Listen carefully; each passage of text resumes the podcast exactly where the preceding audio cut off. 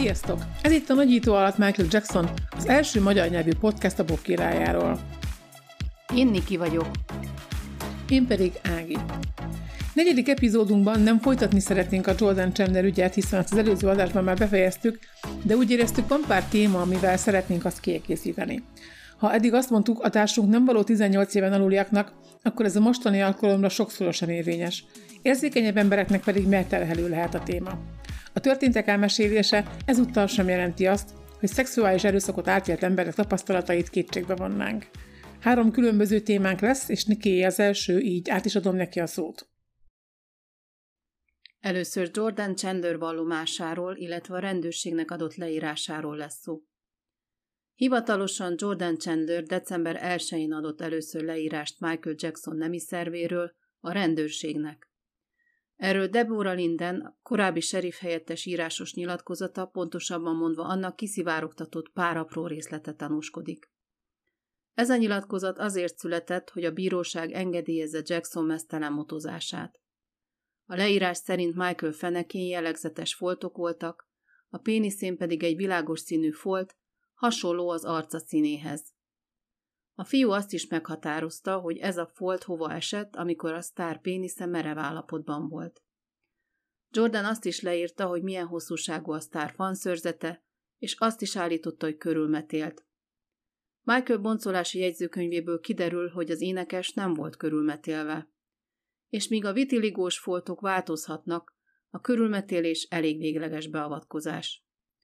A Jordan által leírt szexuális tevékenységek alapján pontosan tudnia kellett volna a fiúnak, hogy Jackson nem volt körülmetélve.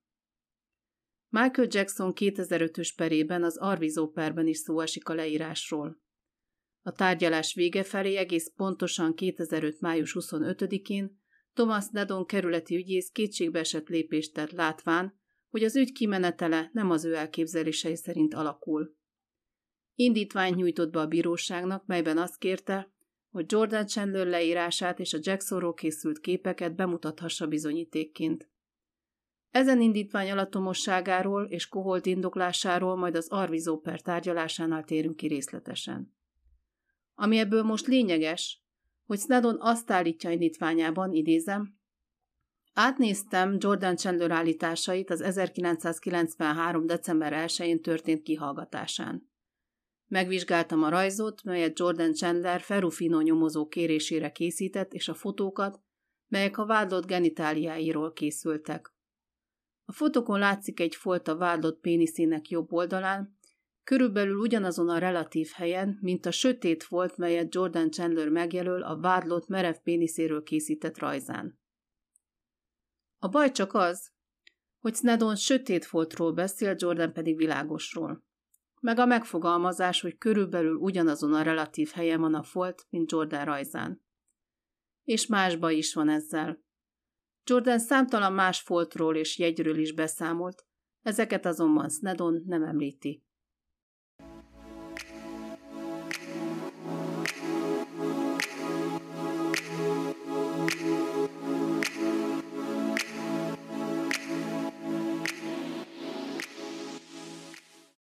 Az is érdekes még, hogy mi lett azoknak a fényképeknek a sorsa, melyeket a mesztelen motozás során készítettek. Kutakodásaim során olyan véleményre is bukkantam, hogy a fotókat és Jordan leírását végül a vádes kütszék előtt be sem mutatták. Több korabeli újsághírben szerepel, hogy 1994. február 10 és április 11 között Johnny Cochran ügyvéd azt kérte, hogy bocsássák rendelkezésükre azt a 14 oldalas jelentést, amely alapján a bíró a mesztelen motozást elrendelte. Meglepetésükre egy erősen cenzúrázott másolatot kaptak, pont az a rész hiányzott, amiből kiderült volna, hogy indokolt volt a mesztelen motozás elrendelése. Kochranék szerették volna érvénytelenítetni a motozási parancsot, és ezáltal a fotók is hozzájuk kerültek volna. Snedon egy február 10-i meghallgatáson azzal nyugtatta őket, hogy a fotók egy szívben vannak egy bankban, és csak a legmagasabb beosztású rendőrök férhetnek hozzá Slater bíró előzetes jóváhagyásával. A fényképek a 2005-ös per után is szóba kerültek. Snedon akkor azt mondja, hogy 1994-ben Jackson kérelmezte, hogy adják neki át a fotókat, tartván attól, hogy azok majd kikerülnek a sajtóhoz. A kérelmet a bíróság elutasította és helyette úgy rendelkezett, hogy a fotók kerüljenek egy szívbe, amihez csak három erre kinevezett felelős közszolgából kettő aláírása és bírói jóváhagyással lehet hozzáférni. Nos, feltételezem, hogy ha 1994. február 10-én a fotók egy szépben voltak, miközben a vádeskütszékek mindkettő még javában dolgozott, akkor nem kerültek be a bemutatott bizonyítékok közé.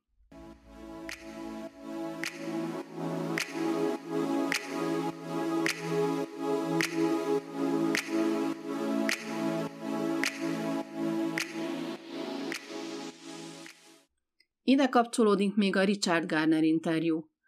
Talán emlékeztek még előző adásainkból, hogy Larry Feldman ügyvéd Jordan dr. Richard Garner pszichiáterhez küldte, hogy a doktor megállapítsa történt-e molesztálás.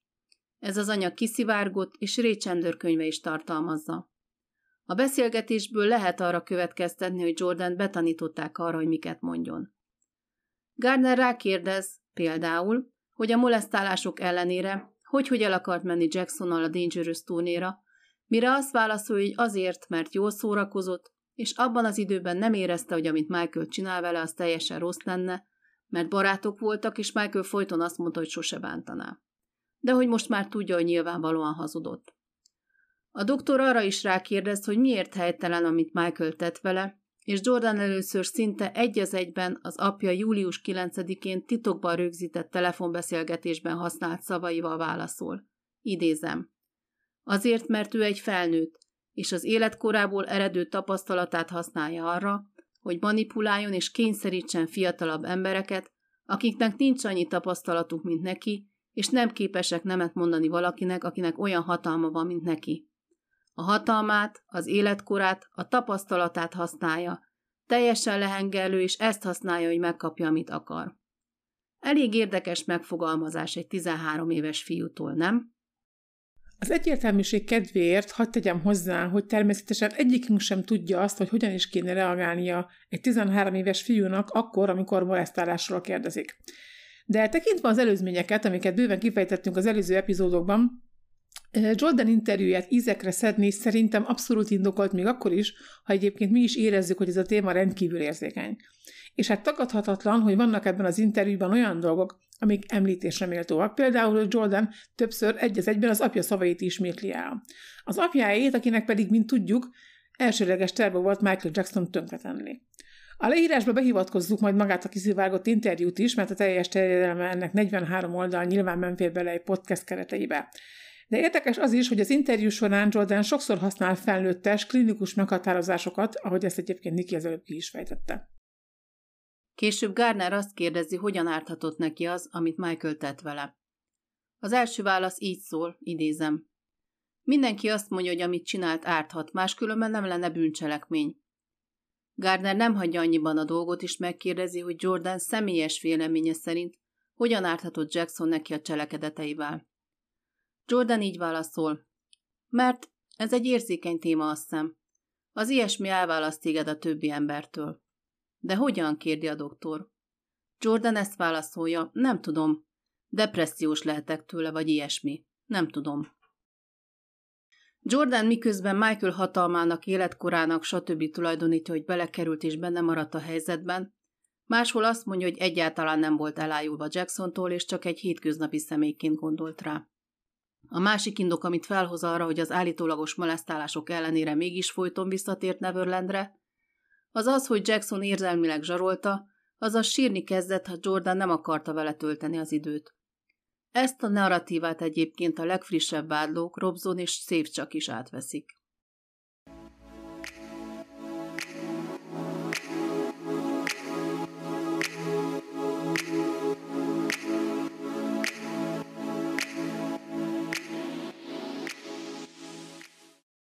Problémás még az interjúban, hogy Jordan szándékosan Neverlandet és a Century City Apartment jelöli meg a molesztálások helyszíneként.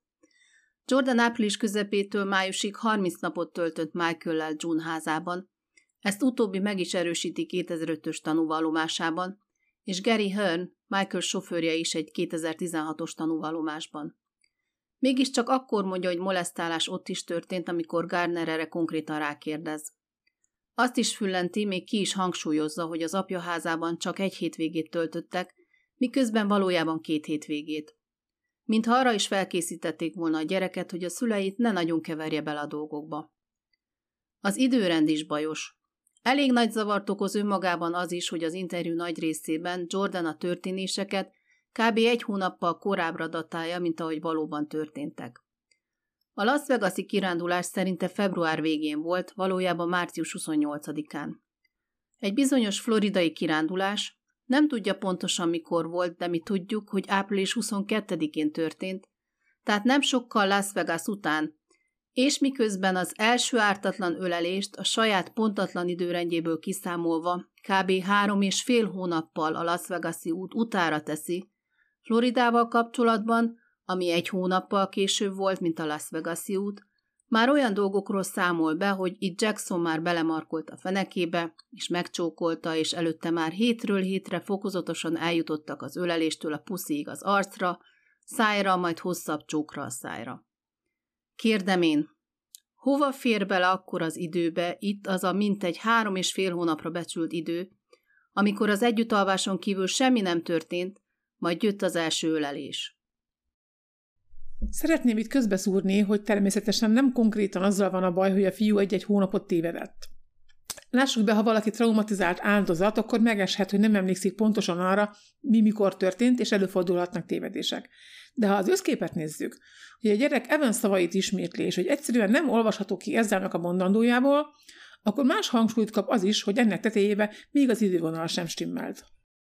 Később a doktor arról kérdezi, hogy vannak-e félelmei, mert hogy gyakran azokban, akik ilyen élményeken mennek keresztül, mindenféle félelmek alakulnak ki. Jordan csak a kereszt kérdésektől fél a tanúk. Nem azért, mert titkolnia valója van, mondja, csak maga a gondolat. Állítása szerint közösülés nem történt, ami pont egy olyan dolog, ami orvosilag igazolható lenne. Az interjú végén pedig lelkesen mesél egy lányról, aki tetszik neki.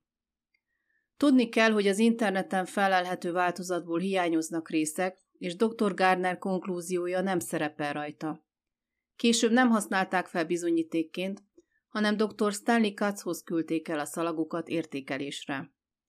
Dr. Stanley Katz személyéről egy nagyon érdekes, leleplező összeállítást találtok a Jackson Okták blogon, mennek a linkjét betesszük az epizód leírásába. Fontos lenne még két dolgot megemlíteni. Egyrészt, hogy Jordan ezeket az állításokat soha többé nem ismételte meg, nem tett hivatalos vallomást a rendőrségen, és nem volt hajlandó tanúskodni Jackson ellen, pedig erre többen többször próbálták rávenni. Ugyanakkor 1996-ban az apja második keresetéhez, amiről ugye beszéltünk már, ahhoz a bizonyos 60 millió dolláros keresethez csatlakozott, ami kizárja azt, hogy annyira fájdalmas lett volna neki ez az emlék, hogy minden erejével távol akarta volna tartani magát az esettől. Ha minden más tényezőtől el is tekintünk, én azt gondolom, hogy ez az egy dolog akkor is nagyon figyelemre méltó.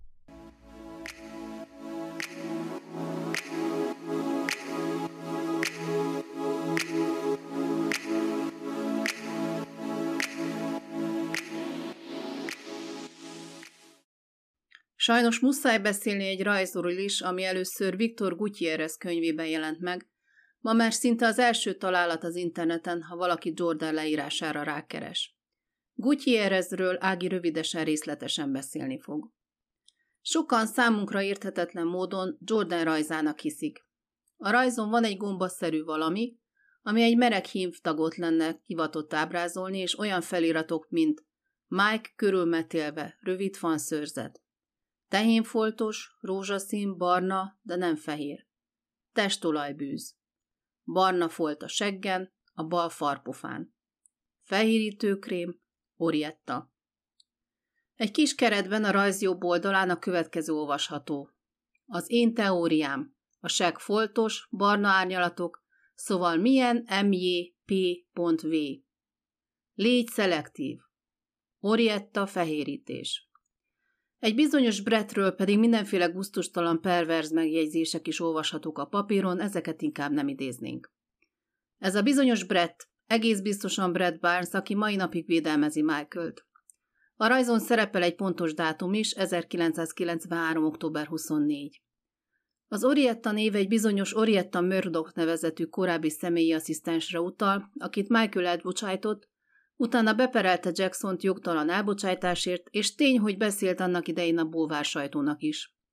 De 2017-ben a Robson ügyben tett tanúvallomásában csak szépen beszélt Jacksonról. Ráadásul 1992-ben bocsájtották el, nem is nagyon érteni, mit keres a neve a rajzon.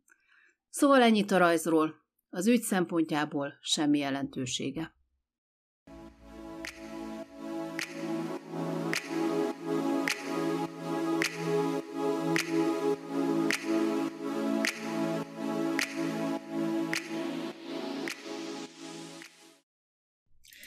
Niki, úgy tudom, hogy szeretnél beszélni még arról is, hogy Michael Jackson részéről pontosan hogy is volt ez az együttalvás gyerekekkel. Én azt gondolom, hogy ez egy rendkívül fontos kérdés, amit mindenképpen körül kell járnunk. Így van, és ehhez a témához szorosan kapcsolódik az a kérdés is, hogy vajon miért vonzotta ennyire Michael-t a gyerekek társasága. Az, hogy miért szeretett gyerekekkel lenni, és honnan jött a különleges vonzódás a gyerekek irányába, arról megvolt a maga elmélete Michaelnek is. Azt mondta, hogy sosem volt igazi gyerekkora, és ezt nem is nehéz igazolni. A Jackson 5 énekeseként a kis Michael délelőtt iskolába járt, délután próbált a testvéreivel, és estéként fellépett már öt éves korától. Az csak a habatortán, hogy mivel Jehova tanúi voltak, nem ünnepelték se a karácsonyt, se a születésnapokat. Sok minden kimaradt az életéből, ami egy átlagos gyereknek természetes. Bár volt számtalan közeli felnőtt barátja is, a gyerekekben megbízott. A felnőttek jelentős része valamilyen hátsó szándékkal közelített hozzá, a gyerekeket viszont tisztának, őszintének gondolta, akiknek nincsenek alatomos motivációik. Arról is beszélt, hogy a gyerekek jelentik számunkra a jövőt, védelmezni és segíteni kell őket. A nevelendi birtokon nem csak azért volt állatkert és vidámpark, játékgépterem, meg saját mozi, hogy magát szórakoztassa vele, Mellesleg 12 éves kora óta sehova se tudott úgy elmenni, hogy ne kezdjék el hisztérikus rajongók ültözni. Hanem azért is, hogy beteg, hátrányos helyzetű gyerekek csoportjait lássa ott vendégül, sokszor úgy, hogy ő nem is tartózkodott a birtokon. Minden egyes turnéján meglátogatott gyermekkórházakat, Budapesten is járt a Betesdában és a Heimpában 1994-ben és 1996-ban.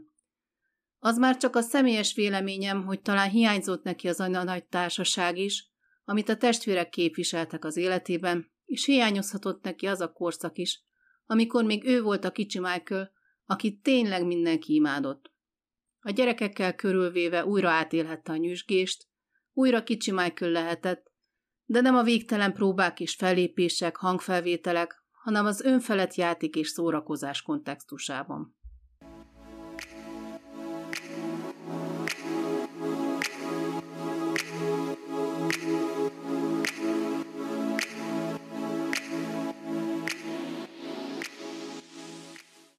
Michael apró barátai a saját unokatestvére is voltak, például Társ Jackson, aki a Streety együttes tagja, és az egyik leghangosabb védelmezője mai napig a nagybátyjának.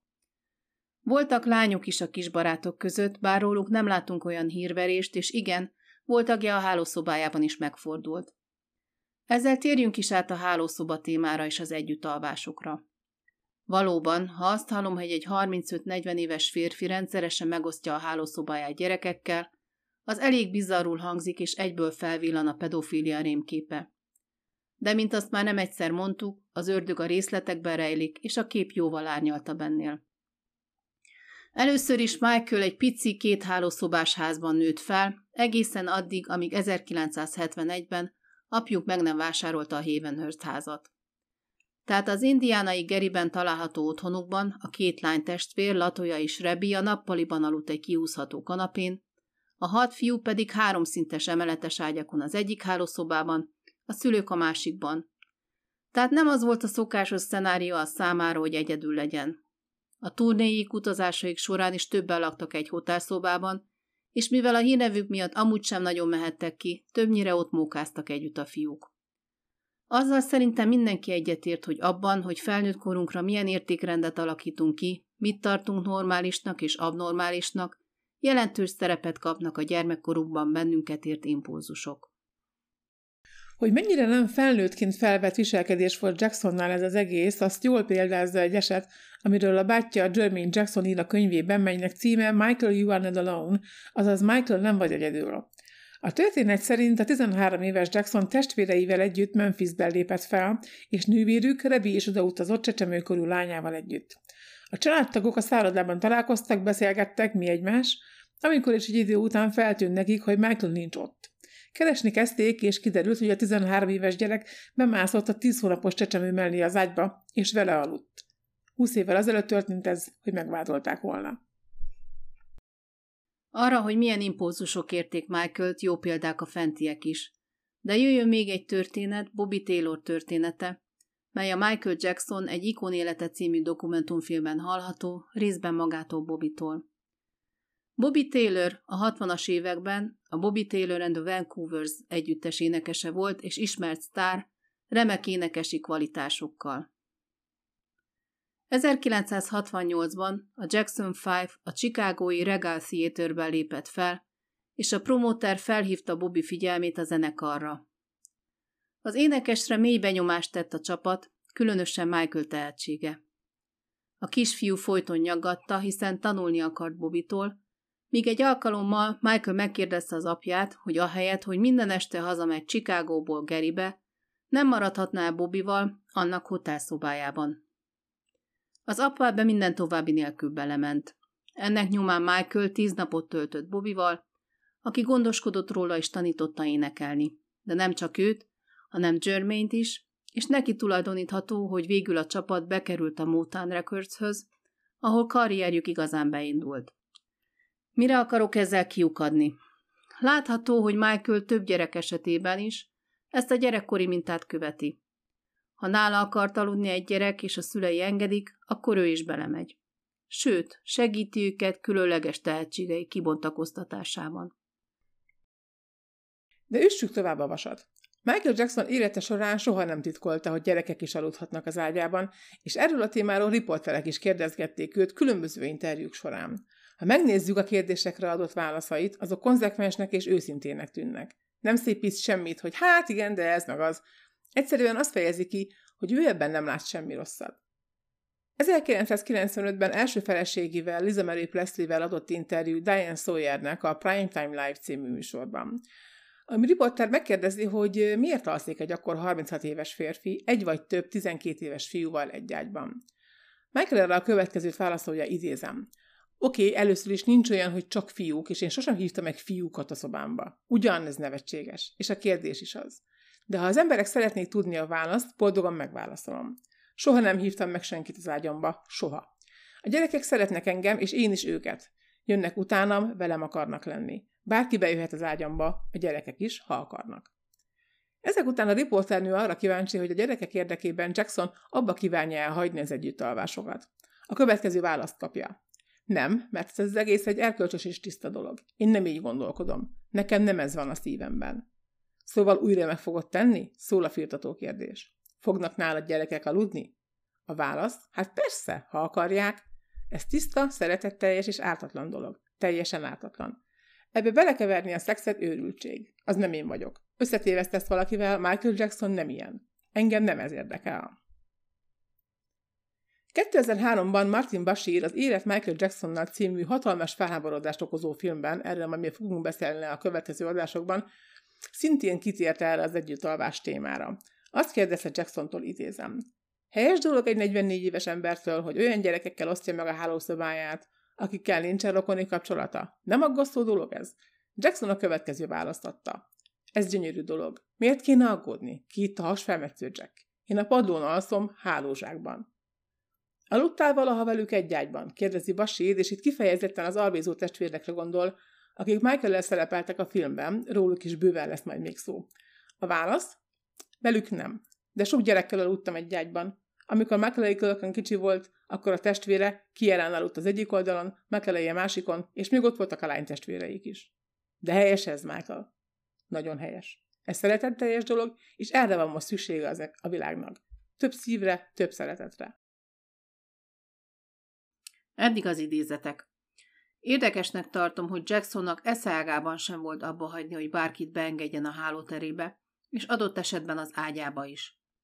Nyilván nem bizonyító erejű, de minden esetre elgondolkodtató, hogyha tegyük fel, neki rossz szándékai voltak, és ennek ellenére nyíltan vállalta, hogy ha egy gyerek vele akar aludni, akkor neki ezzel nincs gondja, akkor hát már bocsánat, vagy nem volt épeszű, vagy olyan ravaszul elvetemült volt, hogy azt képzelte, pont azzal leplezi azt, amit titkolnia kéne, hogy nyíltan bevallja. Ez nekem valahogy nem áll össze. Szerintem egy bűnös ember a bűnét így vagy úgy derejtegeti, főleg ha ekkora bűről van szó. Michael Jacksonnál azonban ez a viselkedés mint a teljes mértékben hiányzik. Ugyanakkor élete számtalan más eseményénél viselkedett teljesen és jó erkölcsi érzékkel, tehát nem mondható az sem, hogy ez hiányzott volna belőle. Hozzátennék még valamit, ami magánvélemény ugyan, de egy tényből indulok ki, nevezetesen, hogy Jackson elképesztő tehetsége mellett annak az attitűdnek is köszönhette a sikereit, hogy makacsul a saját feje után ment. Voltak olyan szakmai dolgok, amikben nem hagyta befolyásolni magát, mert tudta, hogy igaza van és kész. A szomorú ebben az, hogy a másokkal való együttalvások tekintetében is ugyanez az attitűd figyelhető meg. Ő tudta, hogy nem csinál semmi rosszat, ezért nem igen hagyta befolyásolni magát mások véleményétől. Ettől függetlenül teljesen érthető, hogy a társadalom úgy általában nem úgy gondolkodik ez ügyben, mint ahogy Michael Jackson tette, és mi is úgy gondoljuk, hogy ez részéről nem volt a világ legjobb ötlete. A hibás nem is volt olyan értelemben, hogy nem voltak szexuális indítatású szándékai, de felelős mindenképpen volt, ugyanis ezzel nyitott egy rést a pajzson, amit aztán mások minden gátlás nélkül kihasználtak, és ezzel egy hatalmas lavina indult el az életében. Hozzáteszem, hogy sajnos Jackson sok mindenben volt tehetséges és ügyes, de abban nem, hogy megválogassa, milyen embereket enged be az életébe, és ennek nagyon súlyos következményei lettek. És még valami. Jackson a hírneve miatt gyerekkorától nem volt igazán része a társadalomnak, az emberekkel való kapcsolata sem volt, nem is lehetett szokványos, a saját világában élt. Talita Linehannak, egy rajongójának, akivel idővel barátok lettek, 2008-ban a három évvel azelőtti perre utalva egy beszélgetés során azt mondta, idézem, nem sejtettem, hogy vannak ennyire gonosz emberek a világon. Azt hittem, hogy ez csak a filmekben létezik. Nem tudtam, hogy ez a valóság. Ez olyasmi, amire egy hétköznapi ember sokkal hamarabb rájön, mert a körülményei rákényszerítik. Jackson azonban e tekintetben olyan volt, mint egy hal az akváriumban. A kialakult képet még árnyalnám tovább, ugyanis amit Jackson mondott a Diane Sawyer interjúban, hogy tudnélik bárki bejöhet az ágyába, igaz. Több egymástól független beszámoló, illetve tanúvalomás is született, ami azt a képet tárja elénk, hogy Jackson hálószobája, ami igazából nem egy szoba volt, hanem egy házon belül kétszintes lakrész, saját nappalival, fürdőszobával, stb. Sokkal inkább egy nyitott közösségi tér volt azok számára, akiket Jackson beengedett az életébe, mint sem egy bűnbarlang, ahová becsábította az ártatlanokat. Ebben a térben mindenki akkor jött és ment, amikor akart. Erről számol be többek között Kit Kalkin, McAley és Kiera napja, de tanúvallomásában elismeri John Chandler is, hogy oda neki Jordan anyjaként bármikor szabad bejárása volt, és ugyanerről tanúskodik később Joy Robson, Wade Robson anyja is. De szintén ebbe az irányba mutat számos olyan embernek a beszámolója vagy tanúvallomása, akik időt töltöttek ott, vagy ott is aludtak, köztük a már említett McAley Kalkin, de Frank Cassio is, Lionel Richie lánya Nicole, de számos más azóta felnőtt gyerek ugyanúgy, a saját beosztottjának a gyerekei rokonok is, és így tovább. Ha nem is aludt, de járt Jackson ágyában a saját magánorvosa is, együtt filmeztek, aztán filmnézés közben Jackson elaludt, de Larry King műsorában nyilatkozott Elizabeth Taylor is arról, hogy járt Jackson ágyában, amikor ők és Jackson unokaöccsei közösen filmeztek, és szerinte nem volt ebben semmi abnormális. Tehát az a része is igaz annak, amit Jackson a Diane Sawyer interjúban mondott, hogy szó sincs arról, hogy csak gyerekek és fiúgyerekek jártak volna az ágyában, hanem, mint láttuk, jártak ott lányok és felnőttek is egyaránt. Sőt, ha nem is aludni, de beengedett a saját lakrészébe Michael egy csapat rajongót is, csak mert azok ott átsorogtak Neverland kapujánál. Mint említettük, nem volt elég óvatos abban, hogy kitenged be az életébe.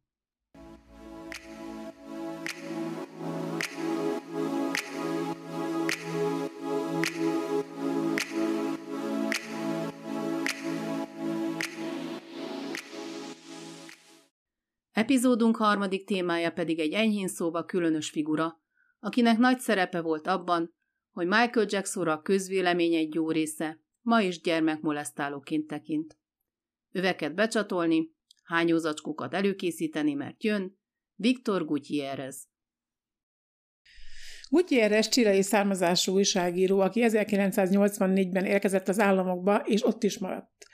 Fénykezésének első fontos állomása az, hogy állítása szerint 1986-ban tudósított az úgynevezett NAMBLA konferenciájáról. A NAMBLA egy amerikai szervezet, a nevük a North American Men Boy Love Association rövidítése, magyarul Észak-amerikai férfiak és fiúk szerelmi egyesülete, és hát ez egy pedofil aktivista szervezet. Európai észszel nehéz ezt felérni, de tény, hogy Amerikában vannak olyan pedofilok, akik nem a radar alatt élik az életüket, hanem szervezetekbe tömörülnek, és azt hirdetik, hogy a férfiak és a serdületlen gyerekek között létezik konszenzuális kapcsolat. Bár hihetnénk, hogy ez a szervezet a 2020-as évek terméke, de nem. A Namblát az 1970-es években alapították. Jelentőségét ugyan már elveszítette, de amikor Michael Jackson megvádolták, jó 30 éve még bőven ereje volt, a 90-es évek közepén nagyjából 1100 tagjuk volt. Érdemes a róluk szóló Wikipedia oldalt megnézni, világosan látszik belőle, hogy nem pusztán a szervezetbe tömörülés volt a céljuk. Lobby tevékenységet is folytattak, és politikai befolyást próbáltak szerezni például azzal, hogy egy leszbikus szervezethez csatlakoztak, amikor azok úgynevezett konzultatív státuszt kaptak az ENSZ-ben. Szerencsére ez a konkrét lépésük elbukott, de ebből világosan látható, milyen céljaik voltak. Honlapjuk még most is van, és azon sok egyéb mellett azt írják, határozottan ellenzik a beleegyezési korhatára vonatkozó törvényeket. Tehát Gutierrez állítása szerint részt vett ezen az 1986-os konferencián, ahol azt hallotta, hogy a pedofilok szerint Jackson egy közülük, akit báványként kezeltek, annak reményében, hogy Jackson által nyílik meg az út az ő társadalmi elfogadottságuk felé. Tehát Jackson kipécézése mögött az volt a logika, hogy Jackson akkoriban rendkívül népszerű volt a világ minden táján, plusz mindenki tudta róla, hogy szereti a gyerekeket. Fontos, hogy Jacksonnak soha semmilyen köze a Namblához nem volt. Gutierrez a konferenciát követően felmondta újságírói állását, és idejét annak szentelte, hogy a Jackson körüli emberekkel, gyerekekkel, gyerekek szüleivel, illetve volt alkalmazottakkal kapcsolatot építsen ki. A volt alkalmazottak közül többen Gutierrez kifejezett tanácsára a szenzációs molesztálási sztorikkal fordultak a bulvár sajtóhoz, a vádak napvilága kerülése után, ahol tátkarokkal és vastagon megtömött pénztárcával vártak bármilyen történetet, amivel Jackson-t ismét a címlapokra lehet tenni. Viszont, amint hivatalosan kivizsgálták ezeket az állításokat, mindegyik elvérzett. A 2005-ös Michael Jackson elleni perben ezek az alkalmazottak a vádtanúi voltak, ahol a védelem keresztkérdései nyomán kiderült róluk, hogy hát bizony hazudtak. De Gutierrez kapcsolatba lépett Jackson volt szobalányával, Branka Franciával is, aki 1993-ban a Hátkopi című műsornak adta el a sztoriát 20 ezer dollárért arról, hogy látta a saját fiát, Jason Franciát és más fiúkat is Jacksonnal necces helyzetben. Sőt, Gutierrez 1992-ben az akkor még kiskorú Wade Robsonnal és annak anyjával is kapcsolatba lépett. A Robson név, ha valakinek ismerős, az nem véletlen, ő a Living Neverland egyik szereplője. 1993-ban a rendőrség elsőnek hallgatta ki Gutierrez a vádakkal kapcsolatban, mert ők is tudták, hogy évek óta követi az énekest. Több dolog utal arra, hogy Gutierrez tagja lehetett a Namblának. Eleve a meséje, hogy konferenciáról tudósított Sántit, mert Nambla konferenciáról nem tudósított senki. A találkozók titkosak voltak. Egy Robert Hamer nevű FBI ügynök álnéven 2001-ben beépült a szervezetbe, és bár e-mailen tartották vele a kapcsolatot, ahhoz, hogy egy konferencián részt vehessen, három évnek kellett eltelnie, és egy másik tagnak is kellett őt ehhez ajánlania. Ennyit arról, hogy Gutierrez újságírónként csak úgy beszambázott oda tudósítani. Nem tudni pontosan, hogy milyen kapcsolat volt a pedofil szervezet és Gutierrez között, de csak úgy nem áldoz az ember éveket az életéből azért, hogy egy ügyet szolgáljon.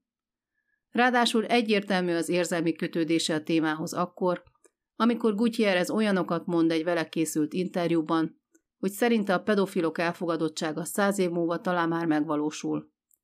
Ki más jósolna ilyesmit, mint aki maga is szeretné, hogy ez bekövetkezzen?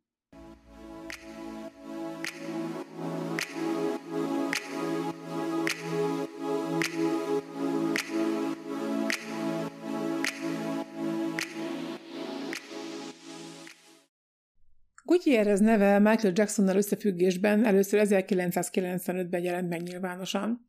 Ekkor egy rádióműsorban Diane Diamond újságíró bejelentette, hogy a rendőrség újra mennyítja Jackson ügyét, ugyanis találtak egy 27 perces felvételt, amit egy biztonsági kamera rögzített, és amin az énekes egy gyereket molesztál. Hagy szaladjak előre. Ebből a hírből egy betű sem volt igaz. Viszont Diamond forrása nem más volt, mint Viktor Gutierrez. A hírt gyakorlatilag a teljes világ sajtó átvette, még a magyar is, mert én már akkor is rajongó voltam, és emlékszem, hogy olvastam erről a lapokban. Dacára annak, hogy Gutierrez volt az egyetlen ember, aki azt állította, hogy látta a felvételt, ami természetesen soha nem került elő.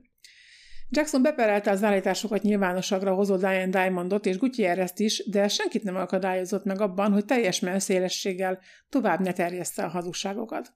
Gutierrez pedig egyedül a bíróságon nem állította már azt, hogy nála van a kazetta. A pert Jackson meg is nyerte, a bíróság 2,7 millió dollárt ítélt meg neki, de az újságíró soha nem fizette meg ezt az összeget, egy héttel később visszament Csillébe. 1996-ban Gutierrez könyvet jelentetett meg Michael Jackson Was My Lover, magyarul Michael Jackson a szeretőm volt címmel. A könyv állítása szerint Jordan Chandler naplóján alapul, amelyet Jacksonnal való kapcsolatáról írt, csak hogy Jordan Chandlernek a saját és a nagybátyja állítása szerint is sohasem volt naplója. Ha lett volna, Snedden ügyész tudta volna mire lapozni a keresetét 1993-ban. Tehát hasonlóan a videófelvételhez Gutierrez itt is az egyetlen, aki valaha látta az állítólagos naplót. Több országban a könyvet annak pornográf tartalma miatt betiltották, tekintve, hogy Gutierrez kifejezetten részletesen ír az általa elképzelt testi kapcsolatról Jordan és Jackson között, amiről egyáltalán nem úgy vélekedik, mint egy gyermek megrontásáról, sokkal inkább szerelmi kapcsolatként ábrázolja. Egyenesen azt állítja, hogy a pedofilok és a gyerekek közötti kapcsolat időnként szeretetteljes, és nincs negatív hatással a fiatalkorú életére. Szerinte Jordan Chandler életét a jogrendszer sokkal inkább megkeserítette, mint a Jacksonnal való kapcsolata. Tekintve a Namblához való egyértelmű kötődését, és azt, hogy mivel a napló nem létezett, ezt a könyvnek nevezett mocskot szinte biztos, hogy a saját fantáziái alapján írta meg, erősen valószínűsíthető, hogy Gutierrez maga is pedofil. Ő maga heteroszexuálisnak vallja magát, ami viszont az előbb elvonottak tükrében erősen megkérdőjelezhető. Józanésszel is belátható, hogy heteroszexuális ember nem ír pedofil témájú fantáziakönyvet, hát igazából egy pedofilon kívül senki sem ír ilyet. Könyvének utolsó fejezetében Gutierrez hosszasan ecseteli, hogy a pedofiliának milyen története van, és a filmiparból, a világirodalomból, illetve a történelemből vett példákkal kívánja igazolni, hogy a világ már csak ilyen, nincs ebbe semmi új, a pedofilok is csak szerelmesek, mint mindenki, ahogy szerinte, Jackson és Jordan is szerelmesek voltak. Ugye emlékszünk még, hogy az előző adásban a Ray könyvéből idéztünk, amikor azt mondja Evan második felesége, hogy nem látod, szerelmesek, Jegyezzük meg ezt a narratívát. A könyv végén a szerzőjegyzeteknél Gutierrez többek között megköszöni a segítséget a Namblának. Gutierrez hosszú éveken át szolgált forrásként a sajtó számára, és olyan dokumentumfilmben is közreműködött konzultánsként az NBC-nél, amiben Jackson-t vádolták. Nehéz elképzelni, hogy a sajtó kapcsolatai közül senkit sem aggasztott sem a múltja, sem a pedofil szervezethez való kötődése, sem az, hogy miket írt a könyvében, de még az sem, hogy teljesen nyilvánvalóan légből kapott hazugságokkal állt elő. És ami még ennél is durvább, hogy sok esetben, amikor Michael Jackson pedofiliával vádolták, valahol ott volt a háttérben Viktor Gutierrez is. Vegyük sorra ezeket az eseteket. Először is ott van ez a Michael Jackson Was My Lover című könyv. A könyvben bizalmas dokumentumok szerepelnek, valamint családi képek, sőt, filmesztelen fotók Jordan Chandlerről, amit kizárólag vagy Chandleréktől kaphatott meg Gutierrez, vagy Norma Salinas-től, Chandlerék szobalányától, akihez szintén megpróbált közel férkőzni.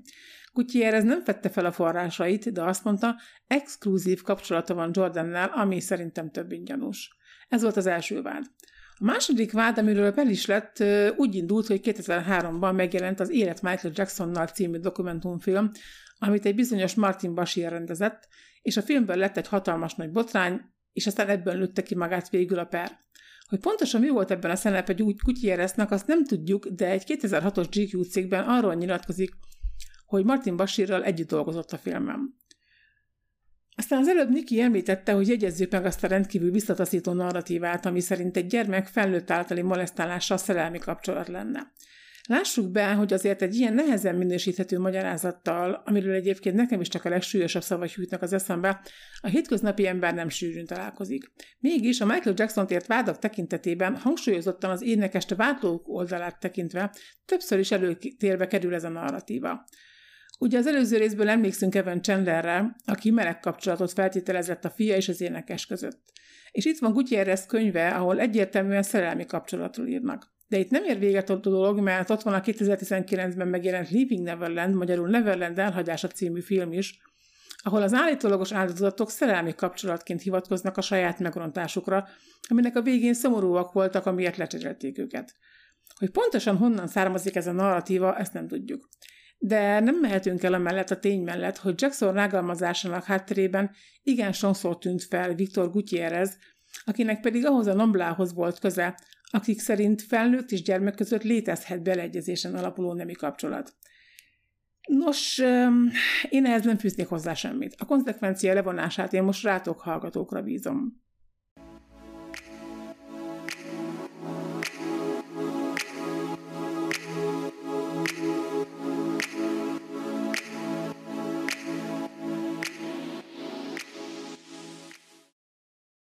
Emberünk nem csak Jackson próbálta pedofilként feltüntetni.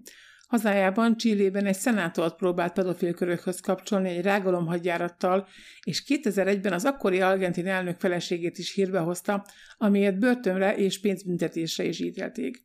Gutierrez jelenleg ismeretlen helyen tartózkodik, és sajnos úgy tűnik, hogy éli világát, ellentétben azzal az emberrel, akit erőnek erejével próbálta sárba rántani. De hogy egy pozitív gondolattal zárjam ezt a felkavaró témát, gondoljuk végig. Vajon száz év múlva kire fognak emlékezni az emberek? Viktor Gutierrezre vagy Michael Jacksonra?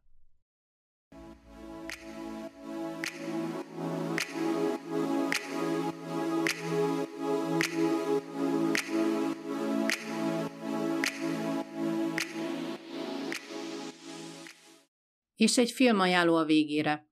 Ha van szabad másfél órátok, nézzétek meg a Square One, magyarul a Startmező című dokumentumfilmet, ami fent van az interneten ingyenesen megtekinthető, és magyar felirat is rendelkezésre áll hozzá.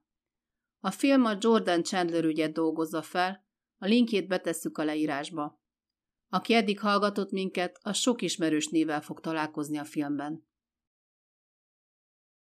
Ezzel véget is ért a negyedik epizód. Hálásan köszönjük, hogy velünk tartottatok. Ha tehetitek, kövessetek be minket social média felületeinken is. A következő adásban pihenésképpen a nehéz témák után kicsit könnyedebb vizekre elvezünk, hogy aztán a későbbiekben fejest ugorjunk a 2005-ös perbe. Az epizódra való felkészüléshez most is Galkó Zsuzsanna, a Jackson Apták blog szerzője nyújtott segítséget, valamint az MJJ repozitori oldal, mind a kettőjüknek nagyon köszönjük. Hallgassatok minket továbbra is, sziasztok! Sziasztok!